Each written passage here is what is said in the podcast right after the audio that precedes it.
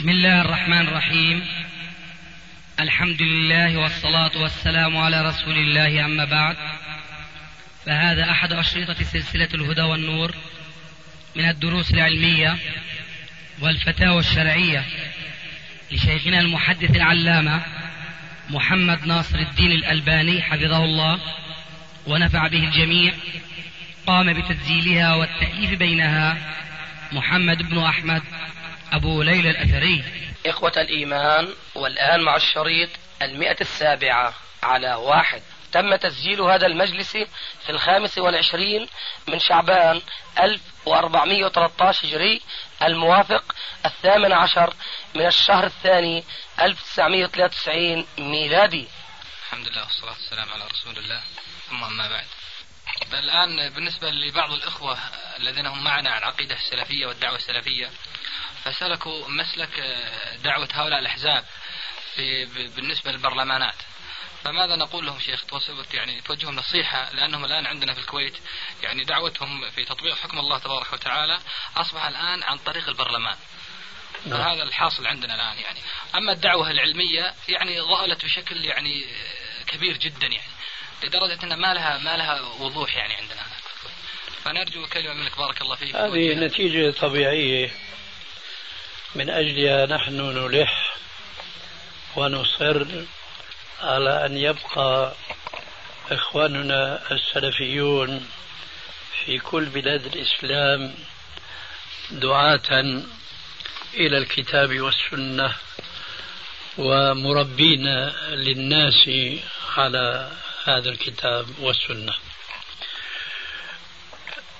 نحن نعتقد أن العالم الإسلامي اليوم هو كما أخبر عنه الرسول عليه الصلاة والسلام في بعض الأحاديث الصحيحة كمثل قوله عليه الصلاة والسلام في الحديث المعروف إذا تبايعتم بالعينة وأخذتم أذناب البقر ورضيتم بالزرع وتركتم الجهاد في سبيل الله سلط الله عليكم ذلا لا ينزعه عنكم حتى ترجعوا إلى دينكم. عامة التجار المسلمين اليوم هم واقعون في مثل هذه المخالفات التي ذكر بعضها في هذا الحديث وأمور أخرى في أحاديث أخرى. هؤلاء المسلمون إذا لم يعلموا الإسلام الصحيح أولا ثم لم يربوا التربية الإسلامية الصحيحة ثانيا أي إذا عرفوا أن هذا حرام فهو حرام اجتنبوه. وإذا عرفوا أن هذا واجب أتوا به. وإذا عرفوا هذا جائز فشأنهم. وهذا الجائز تركا أو فعلا. اليوم لا تجد مجتمعا إسلاميا ولو كان مجتمعا صغيرا كدولة الكويت لا تجد جماعة تكتلت على هذا الأساس من الفهم الصحيح للإسلام والتطبيق العملي له في ذوات أنفسهم. ولذلك فالدخول إلى البرلمان أولا ليس هو المنهج الذي سلكه الرسول عليه السلام في إقامة دولة الإسلام في أرض المدينة المنورة. إنه صلى الله عليه وآله وسلم عني كما تعلمون أول ما عني شأن كل الأنبياء والرسل الذين كانت دعوتهم التي عاشوها سنين طويلة أن يعبدوا الله واجتنبوا الطاغوت. إن الإنسان المسلم إذا فكر بحياة نوح عليه الصلاة والسلام حياة نوح عليه الصلاة والسلام التي عاشها في دعوته ألف سنة إلى خمسين عاما ماذا كان يدعو قومه؟ هل كان يدعو قومه إلى شريعة الإسلام التي جاء بها محمد عليه الصلاة والسلام؟ فيها آه، القواعد والأصول والفروع التي يحتاجها المسلمون على مر العصور والدهور. لم يكن هناك في الشرائع السابقة مثل هذا التفصيل الذي جاء به محمد عليه الصلاة والسلام. مع ذلك لبث في قومه ألف سنة إلا خمسين عاما. ماذا كان يدعو؟ كان يدعو للتوحيد. اليوم يستكثرون علينا كل الجماعات الإسلامية. إلى إمتى بدكم تتموا تشتغلوا بالدعوة؟ التوحيد وكتاب والسنة واليهود احتلوا البلاد إلى آخره. طيب. هم يعترضون ليس علينا الحقيقة. يعترضون على الأنبياء والرسل وبخاصة منهم من كان أطولهم عمرة وهو نوح عليه السلام. هذه السنين الطويلة يدعوهم إلى عبادة الله وحده لا شريك له. إذا هؤلاء الناس لا يعرفون قدر التوحيد. غفلوا عن مثل قوله عليه السلام من قال لا إله إلا الله مخلصا من قلبه حرم الله بدنه على النار. ومثل قوله عليه السلام من قال لا إله إلا الله نفعته يوما من دهره. ما عرفوا عظمة التوحيد ولذلك انصرفوا إلى ماذا؟ إلى شيء إلى شيء لا يملكونه إلى شيء لا يملكونه. ولا يستطيعون الوصول إليه أبدا.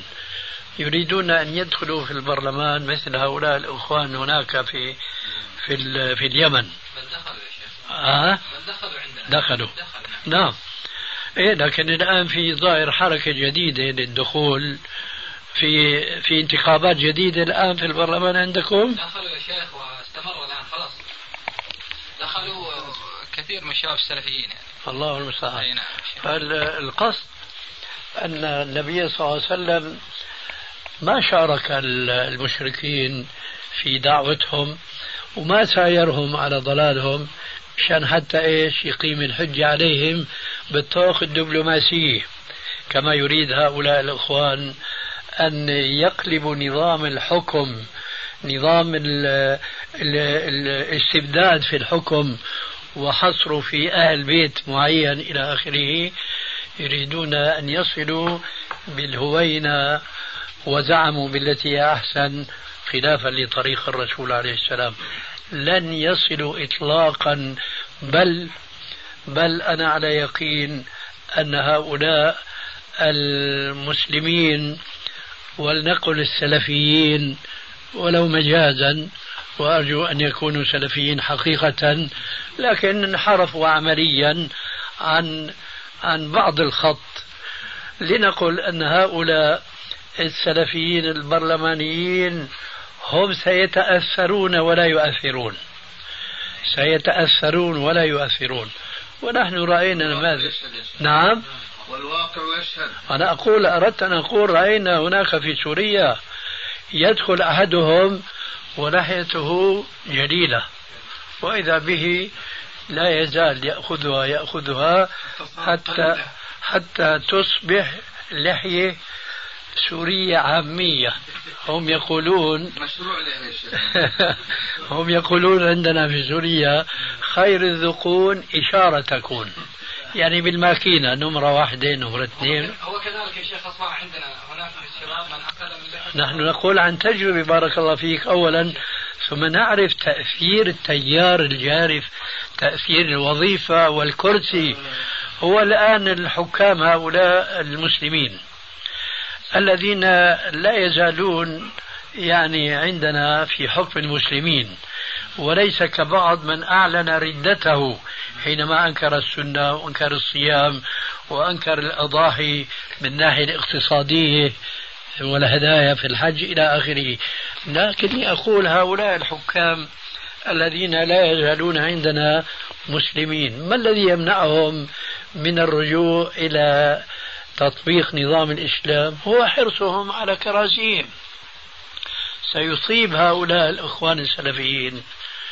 ما أصاب الرؤوس الكبار من الحرص على البقاء في الحكم على ما فيه من انحراف عن الكتاب والسنة.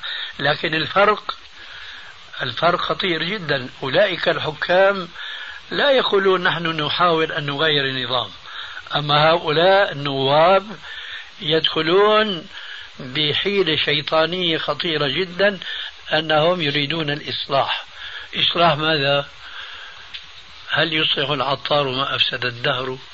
يا أخي خليك ماشي على دعوتك السابقة وكما قال عليه السلام لأن يهدي الله على يديك رجلا أحب إلي من حمر النعم فالدعوة السلفية في كل بلاد الإسلام الحمد لله هدى الله بها الألوف إن لم نقل ملايين أما مجرد ما هؤلاء الدعاة يدعون الدعوة ويدخلون يعملون في السياسة وفي الدولة فستضعف وستضعف وهذا ما أصاب الأخوان المسلمين وما أصاب حزب التحرير حيث لم يستفيدوا من دعوتهم شيئا مع حرصهم على الدعوة إلى ما يسمونه بالحاكمية لله.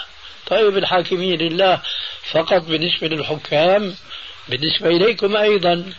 ونحن كنا نسمع بعض الخطباء هناك في سوريا يصعد متحمسا ويرد على الحكام الذين يحكمون بغير ما أنزل الله وإذا هو يخالف الحكم في نفسه في صلاته في عبادته.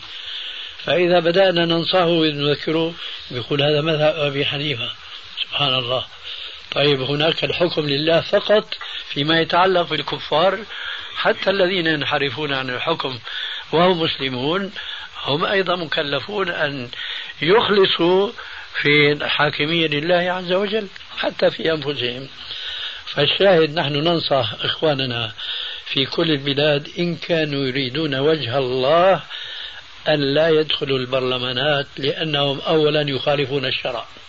لأن الرسول عليه السلام قد خاطبه رب العالمين بقوله لقد كدت تركن إليهم شيئا قليلا. فهؤلاء ركنوا إليهم شيئا كثيرا حيث أنهم يقرون هذه النظم وفيها كما كتب إليه أحد اليمانيين إقرار الربا وإقرار الزنا وإقرار بيع الخمر وإلى آخره. كيف يكون الإصلاح تحت هذه النظم وتحت هذه القوانين؟ نعم. شيخنا أنا تأكيد لكلامكم في الحقيقة قرأت مقال في مجلة يعني أهلها يريدونها سلفية. آه. مع أنها يبدو أنها انحرفت عن المنهج بنوع مما ذكرتم أستاذي. تفضل.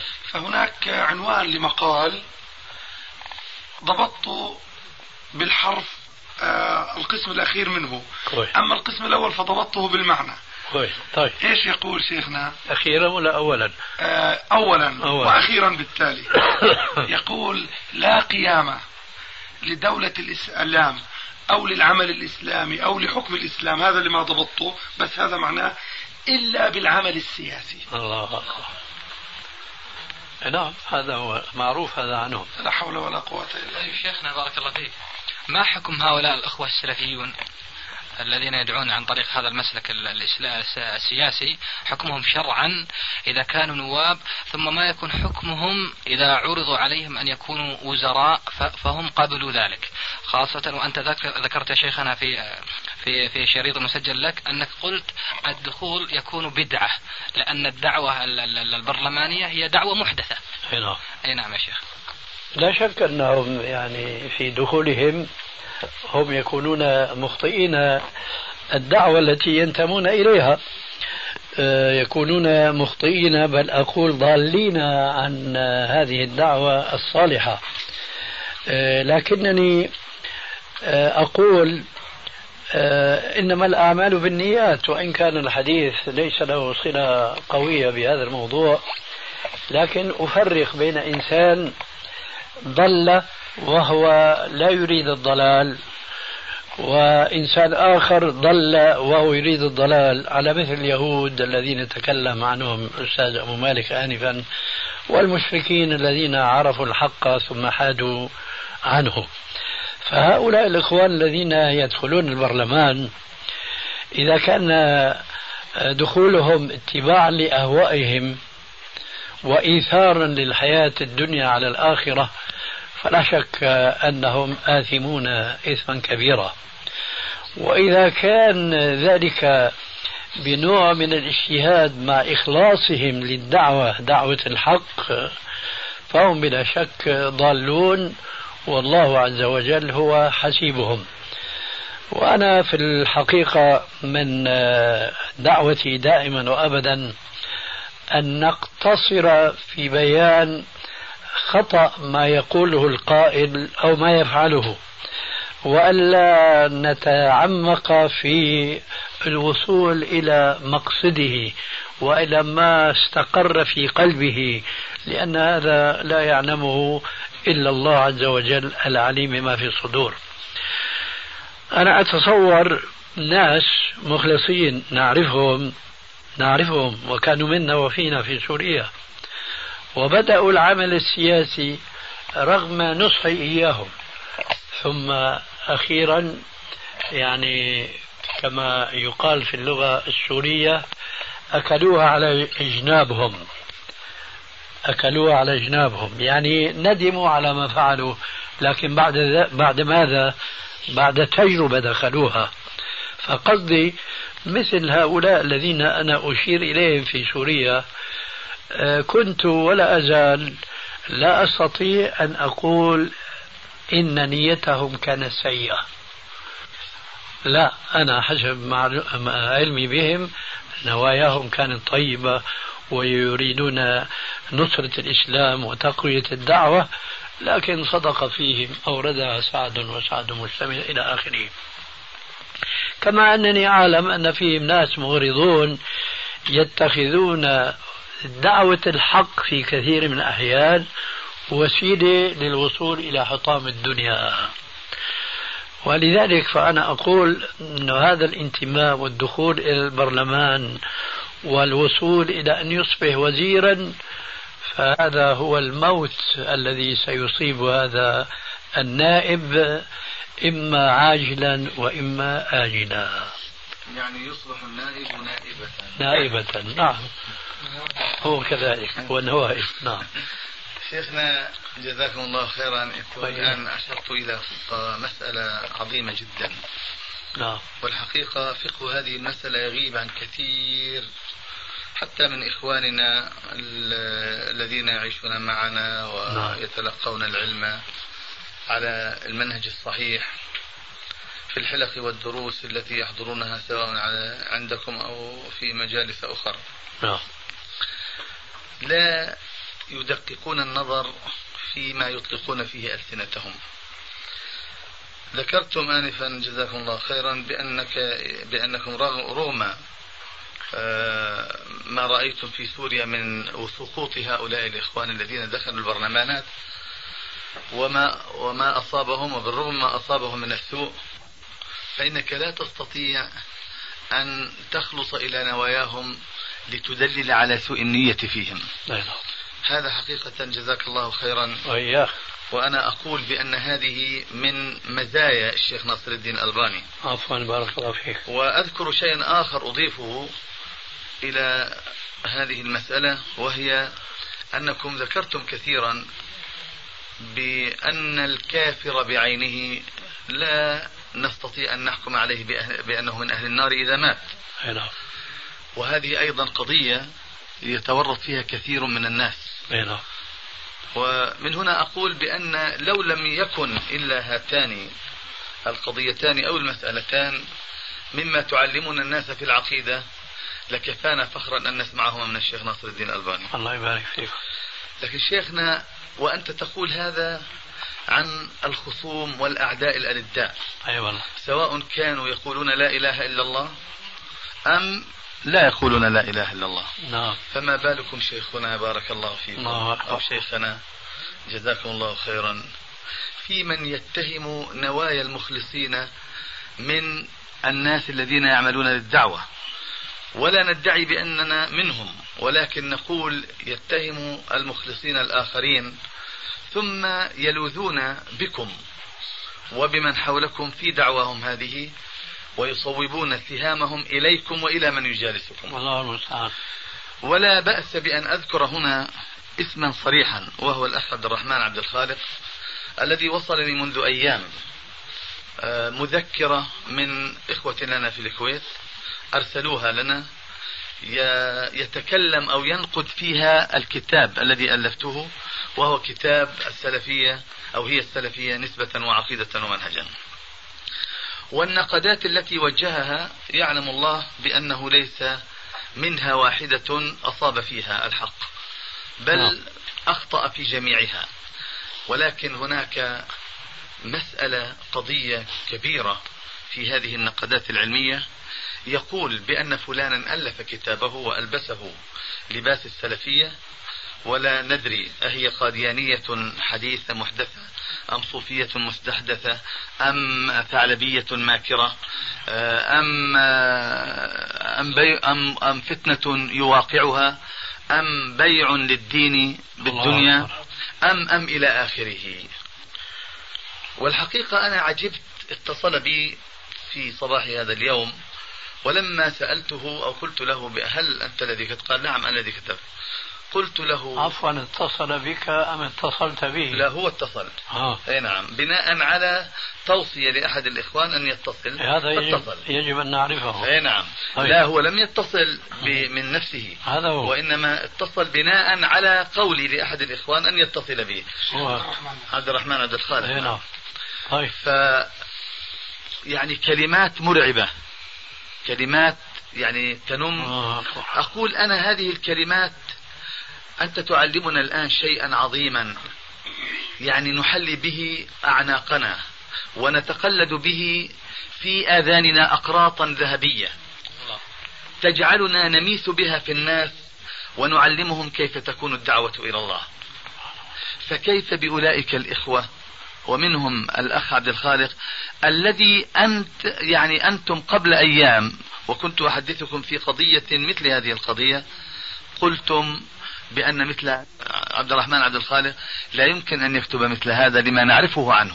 نعم وقلت ربما كتبها غيره. أيوة ربما كذا ولكن هو أقر كما يقول المصريون إخواننا المصريون أقرها بعظمة لسانه. الله أكبر. وقال نعم أنا قلت هذا. الله أكبر الله سعى. قلت له بارك الله فيك هل تقول يا, يا عبد الرحمن هل تعتقد بأن هذه الصفات التي أطلقتها علي وفي كتابي هل تستطيع أن تلقى بها الله يوم القيامة؟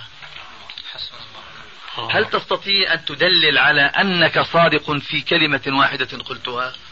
قال أنا ما قلت يعني ما جزمت بهذا وإنما قلت إما وإما وإما.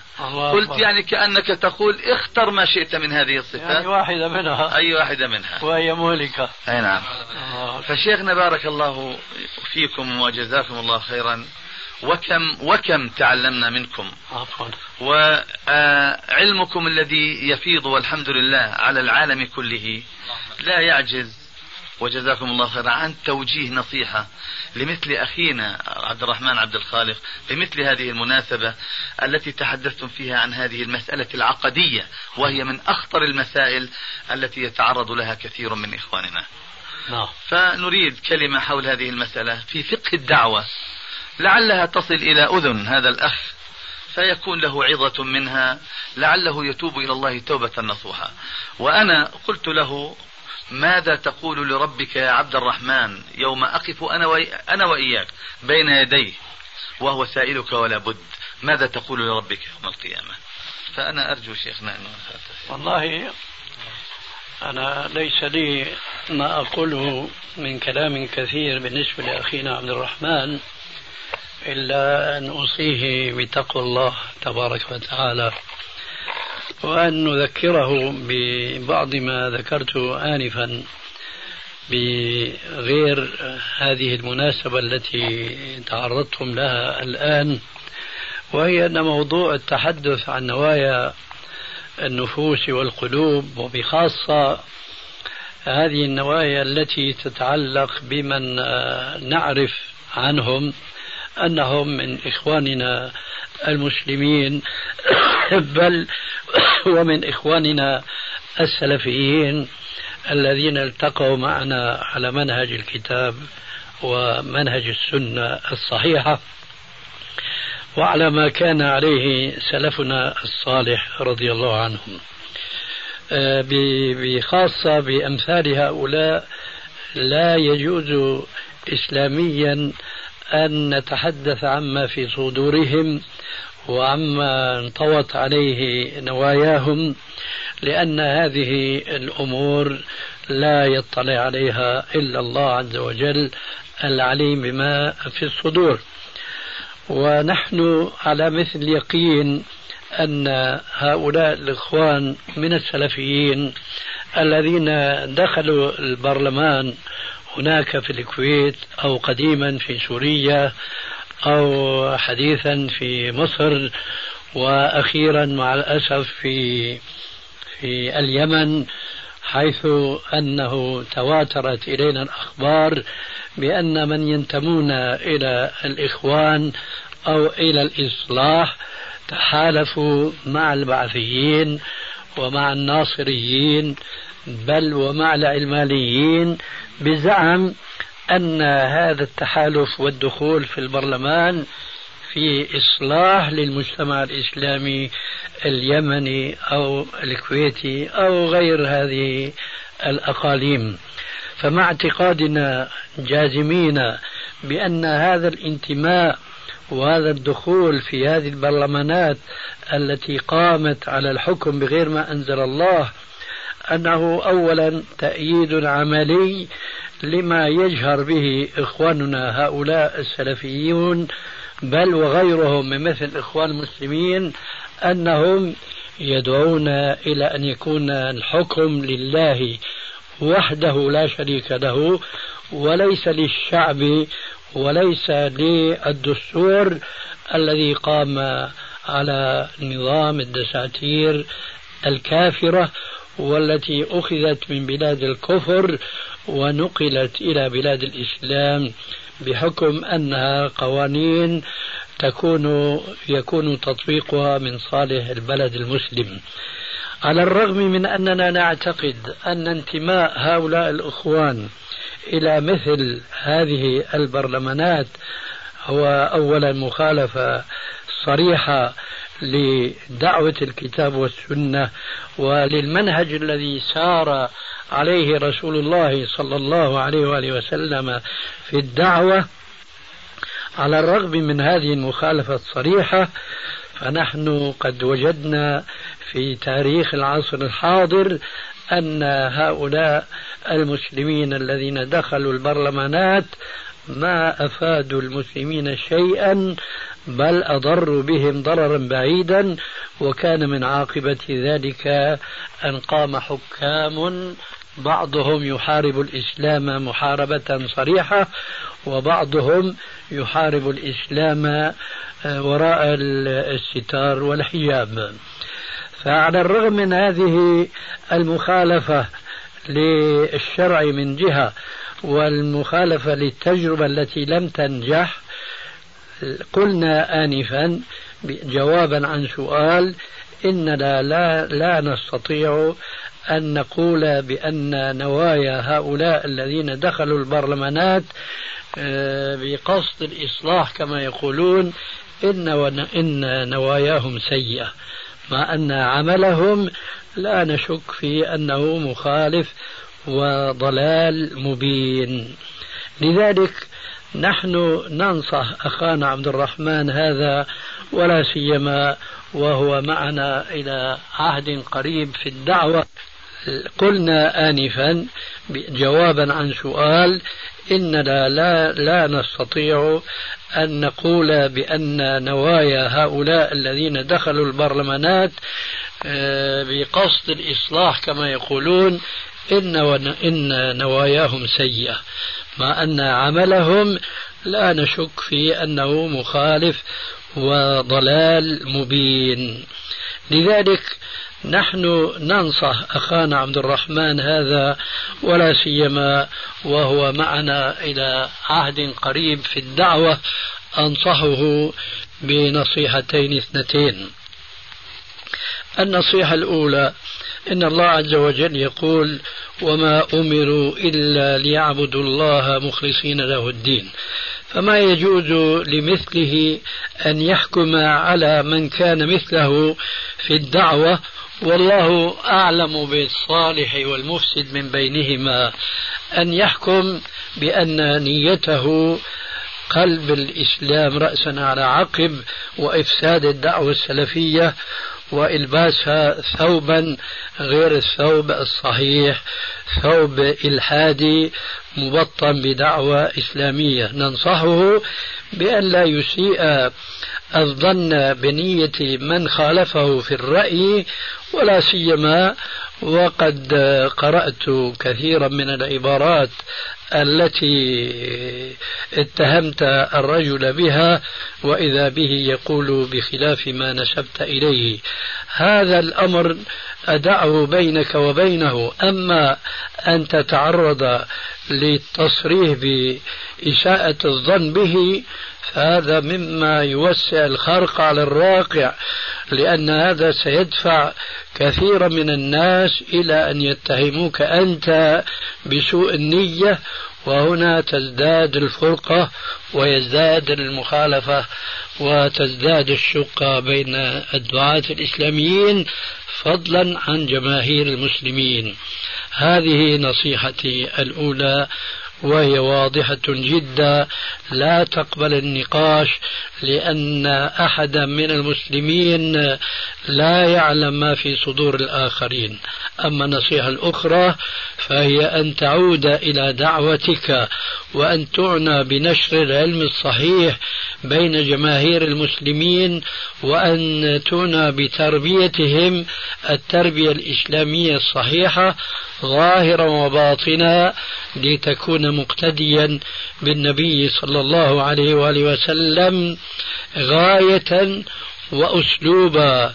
غاية النبي صلى الله عليه وسلم هو نشر عقيدة التوحيد والدين الذي أنزله الله على قلب محمد عليه السلام والوسيلة هي التي سلكها الرسول عليه السلام في دعوة الناس إلى الإسلام بالحكمة والمو والموعظة الحسنة. فالنبي صلى الله عليه وآله وسلم كما هو كما يقولون في سوريا من بعض منسياتك لم يعنى بالتقرب إلى المشركين الضالين ولم يساوم في سبيل دعوته لأن الله عز وجل أحسن تربيته وحذره من أن يميل إليهم شيئا قليلا. في مثل قوله تعالى لقد كدت تركن إليهم شيئا قليلا.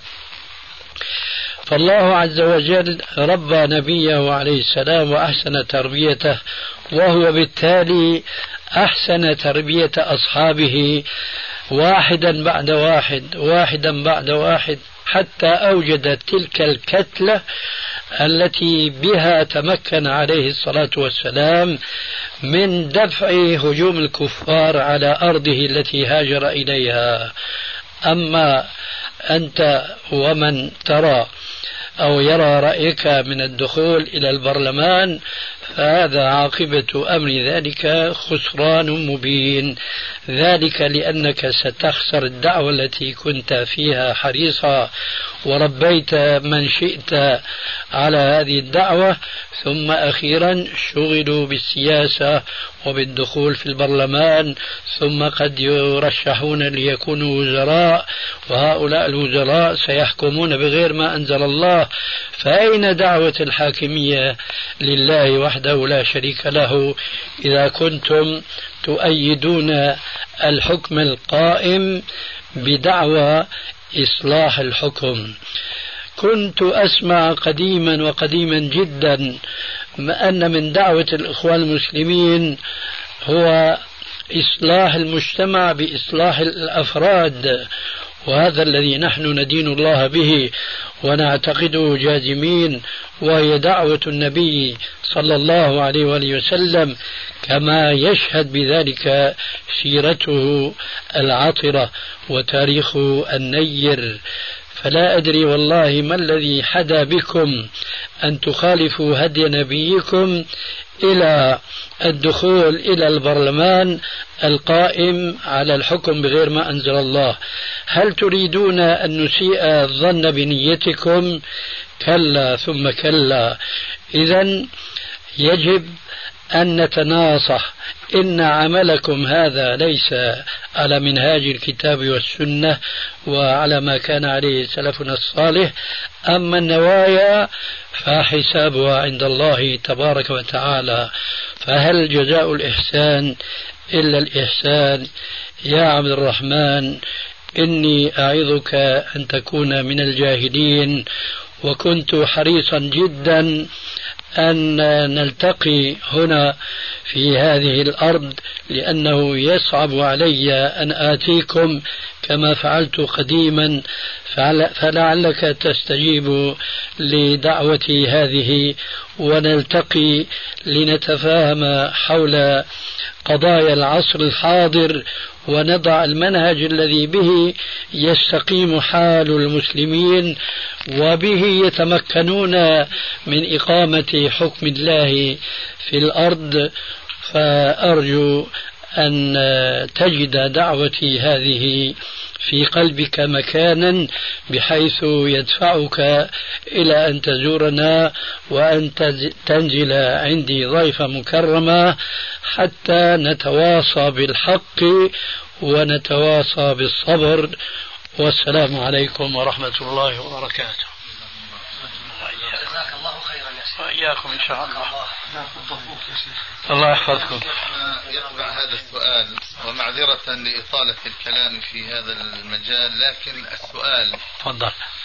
آه، يستشهد أخونا عبد الرحمن آه، بوجوب فرضية الجهاد على الفرد الواحد. نعم. بقوله تعالى فقاتل في سبيل الله لا تكلف إلا نفسك.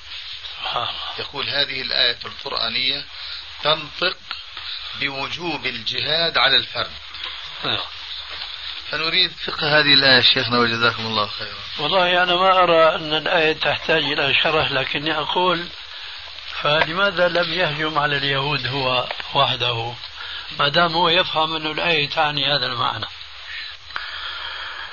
أه سبحان الله.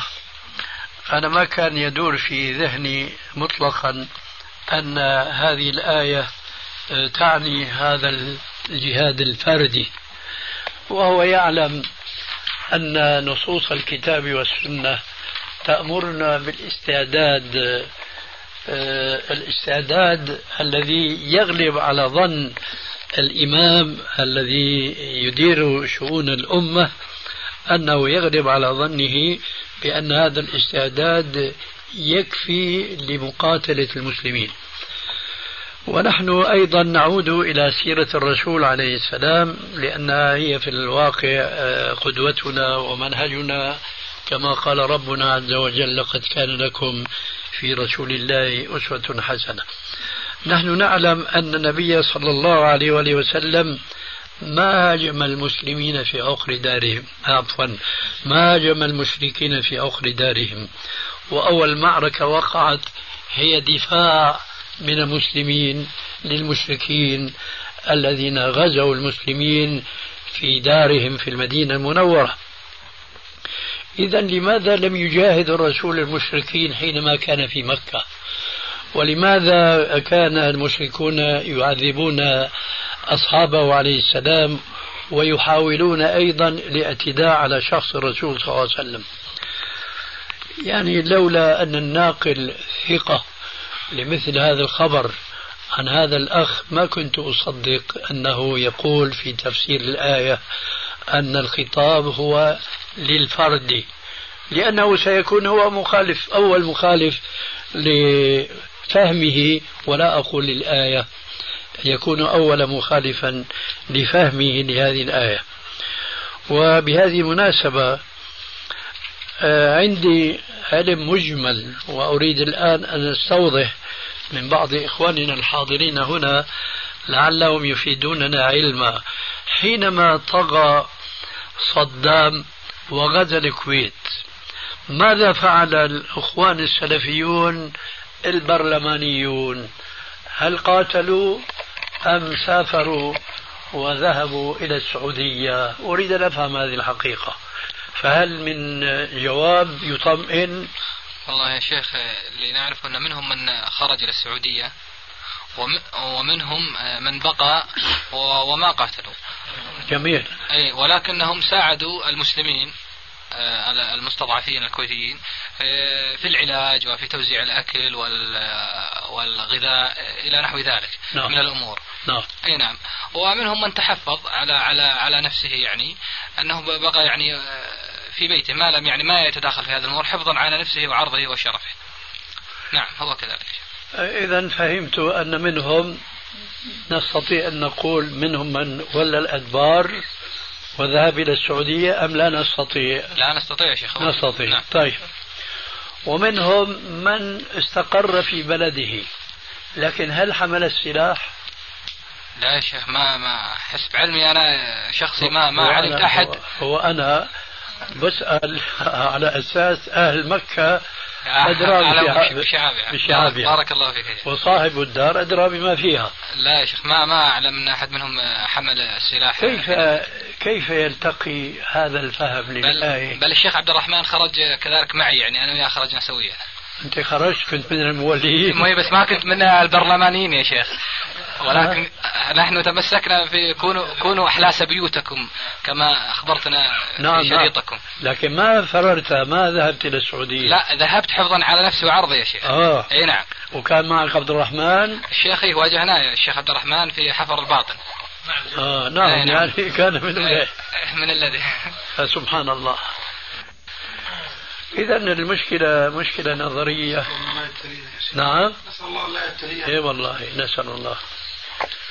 الجهاد آه عفوا آه، أعطينا نص الآية من أولها إلى آخرها. في سبيل الله لا تكلف إلا نفسك. آه بارك الله فيك. وحرض, المش... الم... وحرض المؤمنين على القتال. سبحان الله. آه انتهى الإشكال فقاتل في سبيل الله لا تكلف إلا نفسك. وحرض المؤمنين على القتال. الله عسى الله عسى الله وحرض المؤمنين عسى الله أن يكف. أن يكف بأس الذين كفروا. والله أشد بأسا وأشد تنكيلا. أرأيت الآن كيف أنه الآية هذه مثلها كمثل الذي ينهى عن الصلاة ويقول فويل للمصلين ثم لا يتمها نعم. أو لا تقربوا الصلاة ولا يتمها. عبد الرحمن يصل إلى هذه الهوة يسقط في هذه الهوة ويقول أنا لا أصدق لولا أن الناقل أخونا أبو مالك. قالها لي كذلك يا شيخ؟ طيب. وين تتمة الآية يا أخي؟ الله أعلم هو هذا أولا. ثانيا سيرة الرسول من أولها إلى آخرها. هل قاتل وحده؟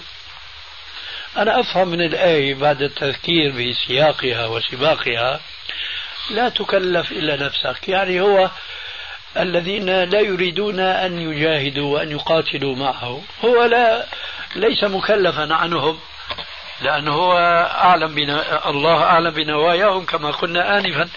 كما وقع تماما في غزوة تبوك أفاضل أو بعض أفاضل الصحابة مثل كعب بن مالك. آه، ما غزا مع الرسول عليه السلام غزوة تبوك. فهو لا يملك إلا نفسه. آه لكن قد أمر أن يجاهد معه وأن أمر أن يحرض المؤمنين. لماذا؟ ليجاهدوا ويقاتلوا معه. كيف عبد الرحمن يفسر هذه الآية بهذا التفسير الجامد؟ والمخالف للسياق والسباق أولا ثم المخالف للسيرة وللتاريخ الإسلامي كله ثانيا ثم يخالف واقع حياته ثانيا. واقع حياته هو ثانيا. الذي أوقعه في نفسه. أي نعم. لماذا لم يجاهد؟ لماذا لم يقاتل؟ وقد هوجمت بلاد المسلمين. ألا وهي الكويت من ذلك الجبار الطاغي. لماذا؟ لأنه لا يستطيع ولا يحمل السلاح ولا ولا إلى آخره. إذا لابد من الإعداد للجهاد في سبيل الله. وأنا قلت أكثر من مرة وربما سمعتم ذلك في بعض الأشرطة وأعيد ما قلت قول الله عز وجل وأعدوا لهم ما استطعتم من قوة إلى آخر الآية. أعدوا الخطاب هنا مباشرة للصحابة. أي الصحابة الذين ربوا على الإسلام؟ ثم بعموم النص يشمل المسلمين الذين ربوا تربية الصحابة. ليس المسلمين الفاسقين ليس المسلمين الذين تكالبوا على الدنيا وشغلهم حب الدنيا عن الجهاد في سبيل الله وإنما الخطاب هنا للمسلمين المخلصين الصادق الصادقين. وأعدوا. ليس الخطاب إلى أمثال المسلمين اليوم في آخر الزمان الذين شغلهم وشغلهم عن الجهاد في سبيل الله كما سبق في الحديث حب الدنيا وكراهية الموت. فقوله تعالى عدوا خطاب للمسلمين المخلصين الصادقين. فكيف يقول عبد الرحمن أن هذا الخطاب أولا للفرد وليس للجماعة؟ أمر عجيب جدا. لا يكاد يصدق مثل هذا الخبر. لولا أن الناقلين صادقون. شيخنا نسمع ما يقوله ابن جرير جميل. رحمه الله في تأويل هذه الآية. تفضل. يقول رحمه الله يعني بذلك جل ثناؤه فقاتل في سبيل الله لا تكلف إلا نفسك. أي فجاهد يا محمد أعداء الله من أهل الشرك في سبيل الله يعني في دينه الذي شرعه لك وهو الإسلام. وقاتلهم فيه بنفسك وقاتلهم فيه بنفسك فأما قوله لا تكلف إلا نفسك فإنه يعني لا يكلفك الله فيما فرض عليك من جهاد عدوه وعدوك إلا ما حملك ما حملت ما حملك من ذلك دون ما حمل غيرك منه أي أنك إنما تتبع دون ما حملك ولا إيش؟ آه أي نعم دون ما حملك أي نعم. آه من جهاد عدوه وعدوك إلا ما حملك من ذلك دون ما حمل غيرك. أوه. دون ما حمل غيرك منه. أي أنك إنما تتبع بما اكتسبته دون ما اكتسبه غيرك. تمام هذا تأويل الله هذا هو. ابن كثير شو بيقول آه.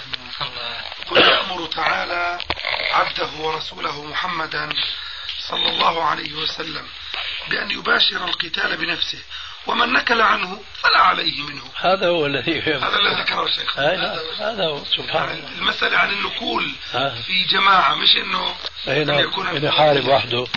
الله المستعان. بعدين شيخنا. وإياك إن شاء الله. إيش هو أيضا يستدل في في فرضية الجهاد؟ بخر- بخروج أبي بكر رضي الله عنه.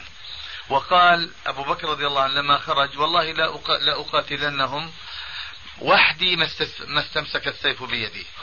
فيجعل هذه الكلمة من أبي بكر وخروجه وحده قال يعني قال إنه خرج ما خرج أبو بكر مع جماعة المسلمين. الله أكبر. عجيب هذا يا أخي. فيقول هذا دليل أيضا على أن الفرد الواحد مخاطب بالجهاد دين الأمة. يا سيدي نحن نستريح من هالجهل مع الأسف. نقول يا أخي طبق ما تعتقد. أي أيوة والله. طبق ما تعتقد. ولماذا لا يفعل؟ لا هو طبق ما لا يعتقد. لأنه آه، ما أقول لك لماذا لا يفعل؟ لأنه لا يؤمن بما يقول. أي أيوة والله. والله المستعان. ولا حول ولا قوة إلا بالله. الله يعافيكم جميعا إن شاء شيخنا الله بارك الله فيك الله يجزاك خير. نعم. نصيحة للأخوة الذين الشيخ يعتقدون هذا المنهج. نفس النصيحة. يا سيدي سبق النصيحة بارك الله فيك بارك الله. أن يلزموا العلم. أن يلزموا العلم. والتربية على هذا العلم المصفى من الكتاب والسنة. وأنا أقول السياسة واجبة لكن ليس في هذا اليوم. أنا قلت وهذا قد يستنكره أخونا عبد الرحمن. الآن من السياسة ترك السياسة. الآن الآن من السياسة ترك السياسة. لأن كل شيء قفز إليه الإنسان قبل اتخاذ الأسباب الذي تهيئ له هذه القفزة فستكون مسيرة الذي قفز أن يقع على أم رأسه. هذا أمر واضح جدا في الماديات كما هو في المعنويات. مثل عباس بن مرداس شيخنا. هذا هو نعم. والله المستعان. صلى الله وسلم. وبارك وجزاكم الله خيرا. شيخنا. بارك فيكم. أسأل الله العظيم رب العرش العظيم أن يمد في عمركم وأن يبارك في جهدكم وأن يشد من أذركم وأن يجعلكم دائما علما شاهرا سيف العلم في وجوه أعداء السنة والكتاب نسأل الله.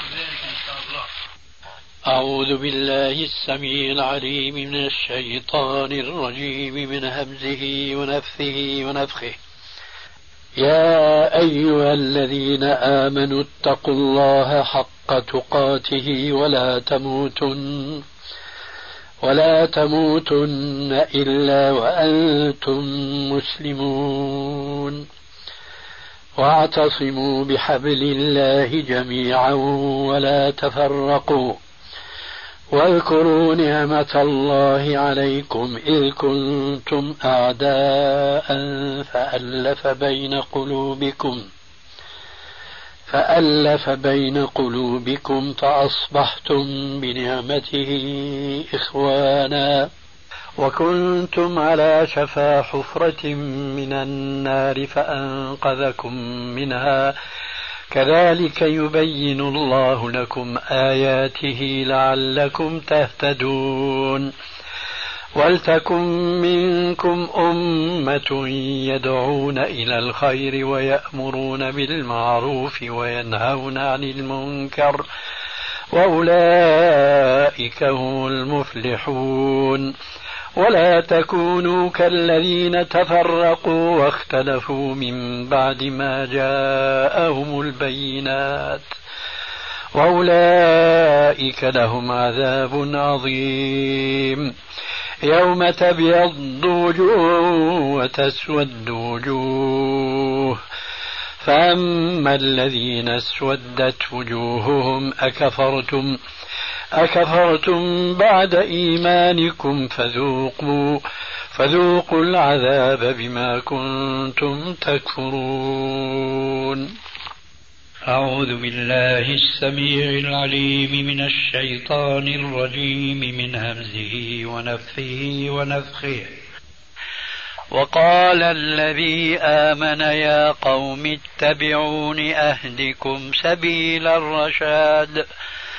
يا قوم إنما هذه الحياة الدنيا متاع.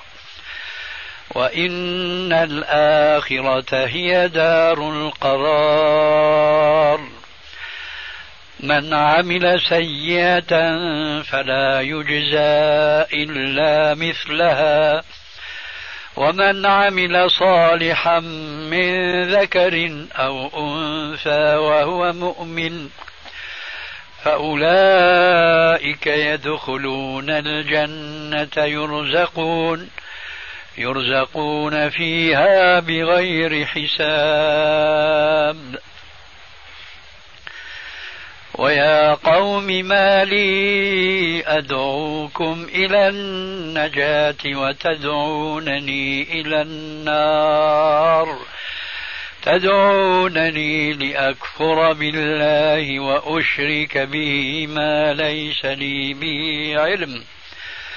وأنا أدعوكم إلى العزيز الغفار. لا جرم أن ما تدعونني إليه ليس له دعوة ليس له دعوة في الدنيا ولا في الآخرة وأن مردنا إلى الله وأن المسرفين هم أصحاب النار. فستذكرون ما أقول لكم وأفوض أمري إلى الله. إن الله بصير بالعباد. أعوذ بالله السميع العليم من الشيطان الرجيم من همزه ونفخه ونفخه. تبارك الذي جعل في السماء بروجا وجعل فيها سراجا وقمرا منيرا وهو الذي جعل الليل والنهار خلفة خلفة لمن أراد أن يتذكر أو أراد شكورا وعباد الرحمن الذين يمشون على الأرض هونا وإذا خاطبهم الجاهلون قالوا سلاما. والذين يبيتون لربهم سجدا وقياما. والذين يقولون ربنا اصرف عنا عذاب جهنم.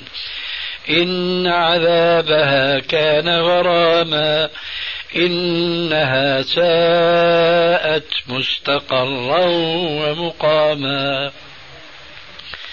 والذين إذا أنفقوا لم يسرفوا ولم يقتروا وكان بين ذلك قواما. والذين لا يدعون مع الله إلها آخر ولا يقتلون النفس التي حرم الله إلا بالحق ولا يزنون. ومن يفعل ذلك يلقى ثاما. يضاعف له العذاب يوم القيامة ويخلد ويخلد فيه مهانا. إلا من تاب وآمن وعمل عملا صالحا فأولئك يبدل الله سيئاتهم حسنات وكان الله غفورا رحيما ومن تاب وعمل صالحا فإنه فإنه يتوب إلى الله متابا. والذين لا يشهدون الزور وإذا مروا باللغو مروا كراما. والذين إذا ذكروا بآيات ربهم لم يخروا لم يخروا عليها صما وعميانا. والذين يقولون ربنا هب لنا من أزواجنا ربنا هب لنا من أزواجنا وذرياتنا قرة أعين واجعلنا للمتقين إماما. أولئك يجزون الغرفة بما صبروا ويلقون فيها تحية وسلاما خالدين فيها حسنت مستقرا ومقاما قل ما يعبأ بكم ربي لولا دعاؤكم فقد كذبتم فسوف يكون لزاما